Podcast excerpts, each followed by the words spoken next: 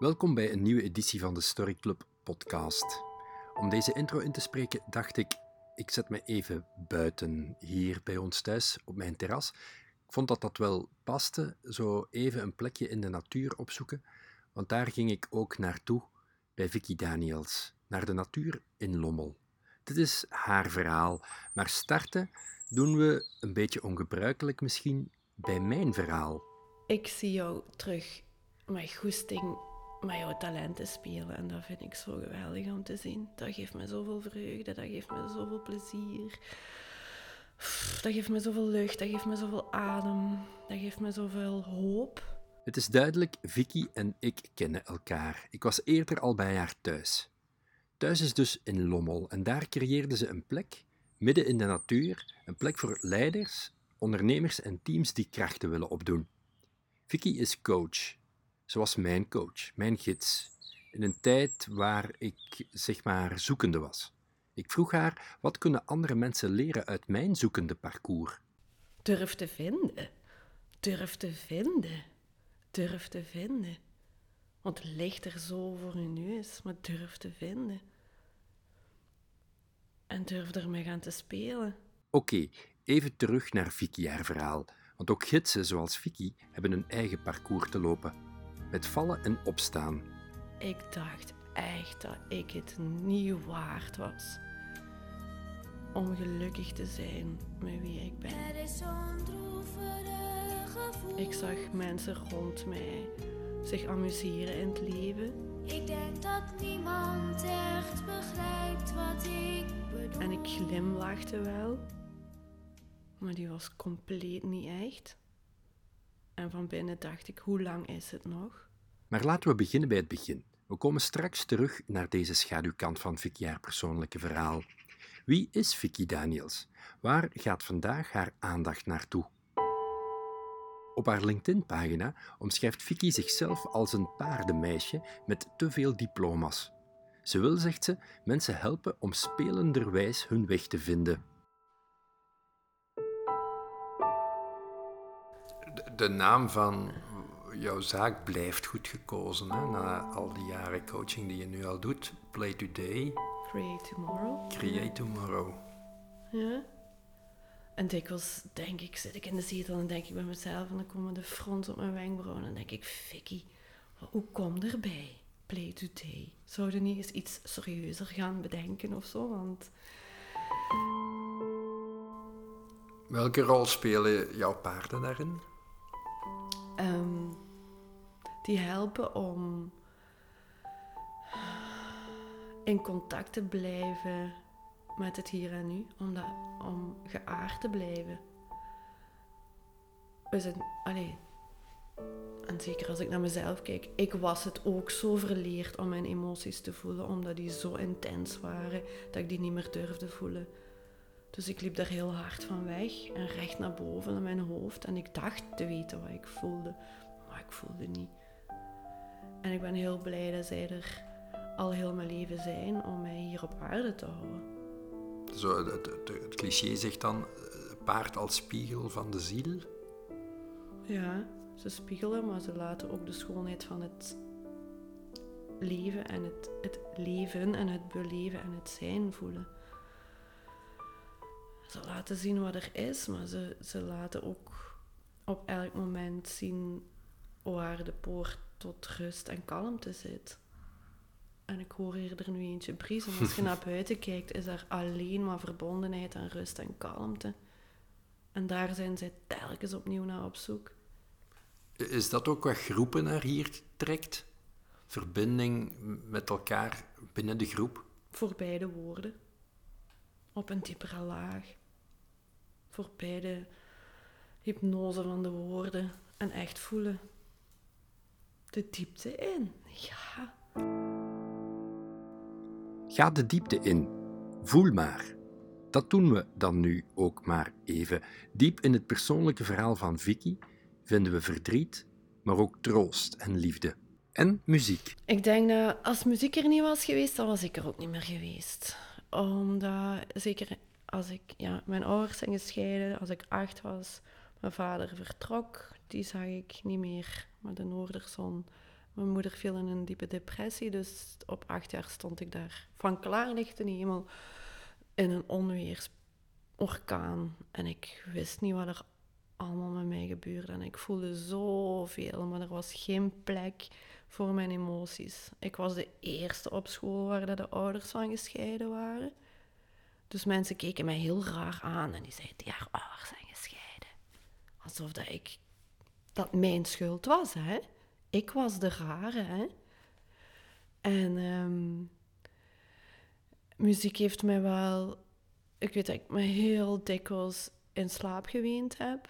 En ehm, muziek hielp mij om van, het, van koud verdriet naar warm verdriet te kunnen gaan. Dat ik me wel getroost voelde, begrepen voelde, niet alleen voelde, want ik voelde me zo alleen. Ik was enig kind. Ik wist niet wat, dit, wat er allemaal gebeurde, waarom mijn ouders plots er niet meer waren, maar wel waren. Allee, ja, wat had ik toch in godsnaam verkeerd gedaan? Waarom was ik het niet waard om liefde te krijgen? En ik deed zo hard mijn best. Ja. En dan is muziek wel mijn maatje geweest, nu nog. Als ik voel dat ik vast kom te zitten, dan is muziek iets wat mij helpt om terug in beweging te komen. Is muziek voor jou ook iets waar je zegt, als ik terugga naar mijn acht jaar, dat was de periode van... Kinderen voor kinderen. Kinderen voor kinderen? Ik trek me terug op het toilet om ongestoord te kunnen lezen. Ik hou het urenlang bezet om op mezelf te kunnen wezen. Om weg te kunnen dromen, avonturen te beleven. Ik heb ontzettend veel gelezen. Is zo'n droevig gevoel. Ik denk dat niemand echt begrijpt wat ik bedoel. Lezen was voor mij ook een manier om te ontsnappen aan mijn realiteit. Lezen en de paarden. Ja. Die waren er toen al, de paarden? Ja. Hadden jullie thuis paarden? Nee, totaal niet. Ik, heb, moest heel veel moeite doen om uh, een moment bij de paarden te kunnen zijn. Ja.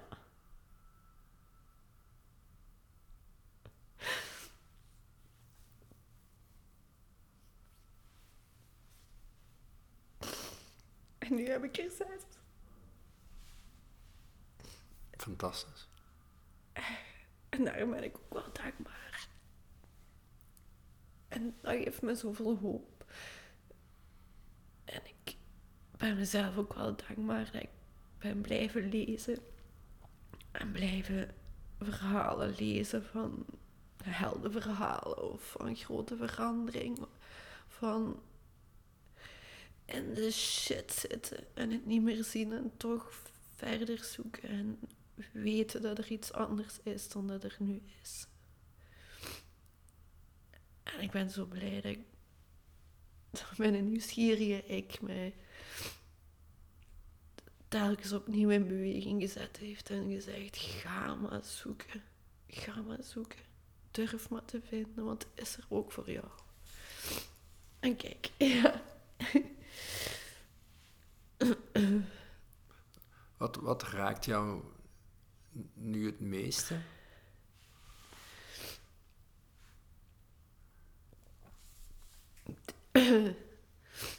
Ik denk um, terug naar dat stuk, of terug contact maken met dat stuk dat heel veel, op heel veel, of, of naar die eenzaamheid van toen. Dat er zo één uur om de twee weken zo verbinding was door de paarden. Dan voelde ik me als complete vrijheid, complete vervulling, complete hartstocht. Het paradijs en dan moest ik terug naar de hel. Ik moest altijd heel veel moeite doen om uit die aal te geraken. Dus dat stuk, denk ik. Dat verlangen terugvoelen en die soms wanhoop. En dat verlangen. En de onmacht, omdat ik altijd afhankelijk was van anderen om mij toegang te geven. Eerst mijn mama, dan ja, mensen die mij de gelegenheid bieden om hun paarden te rijden. Maar was ook altijd onder hun voorwaarden. En wat waren die paarden toen? Begrip? Veiligheid? Emotie, vrijheid, kracht, snelheid, avontuur, crossen in de bossen, spelen. Bevrijding? Onbevangen, niet nadenken, gaan. Ja, 600 kilo power, samenwerking. Pff, dans, intens. Ik weet niet, leven, leven, leven. Met elke cel van mijn lichaam. Voelen dat ik ben. Dat ik ook heel veel, ja, liefde. Met de muziek van, de, van Kinder voor Kinderen vol een bak op de achtergrond. Er zit toch ook heel veel levenslust in, hè? We hebben de A, de U, de B, de S, de A, de K, de E. Hier zijn we weer. En nu zijn ze terug, hè. Want nu weer klinkt het ook... ehm, ja, in, in de muziek die mijn, mijn dochter, of onze dochter Ayla, opzet. Dus hupsakee. Ja, hup. Kom aan, hup. Vooruit, gaan. Huppakee. Ja, ik snap het, maar huppakee. Erdoor. Ja. Zie de geschenken die het leven jou constant geeft, denk ik dan. Zie ze maar, want ik kon ze soms niet zien, omdat ik zo in die zwaarte zat. En vol zelfmedelijden, want dat was kei gemakkelijk. Toen moest ik er zelf niks aan doen, dan was ik slachtoffer van mijn verhaal. Moest ik niks meer doen als wegkwijnen en zielig wezen. Dat was ook comfortabel hoor. Maar ja, je moet het toch zelf doen. Je moet het niet alleen doen. Dat heb ik wel heel hard geleerd. Je moet het niet alleen doen. Maar je moet het wel zelf doen. Als je Vicky beter wil leren kennen, moet je ook weten dat zij, en ik citeer haar even, een katalysator wil zijn voor de wereld van morgen. We moeten naar een nieuwe, meer sociale en duurzame wereld, zegt Vicky. Want We zijn niet goed bezig. Er, dat is gelijk een lichaam in stress. Ja, dan krijg je symptomen. En als je er niks aan doet, dan valt dat systeem plat. En dan is het chaos. En dat is net hetzelfde.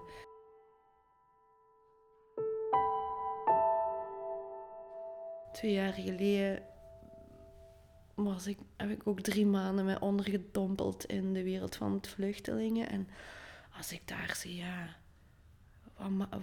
welk vertrouwen is er dat dit waar, dat waar dat we nu zo hard van kunnen genieten, dat dit voor altijd zal zijn?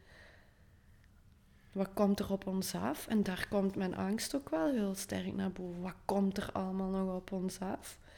En daarom ook zo eh, wel zo mijn, mijn drive om tegen iedereen te zeggen van hé, hey, word eens wakker, want er is van alles aan het bewegen en alles waar dat we nu zo met een glimlach en achterover gebogen van genieten, dat, de context zal nog gruwelijk zijn.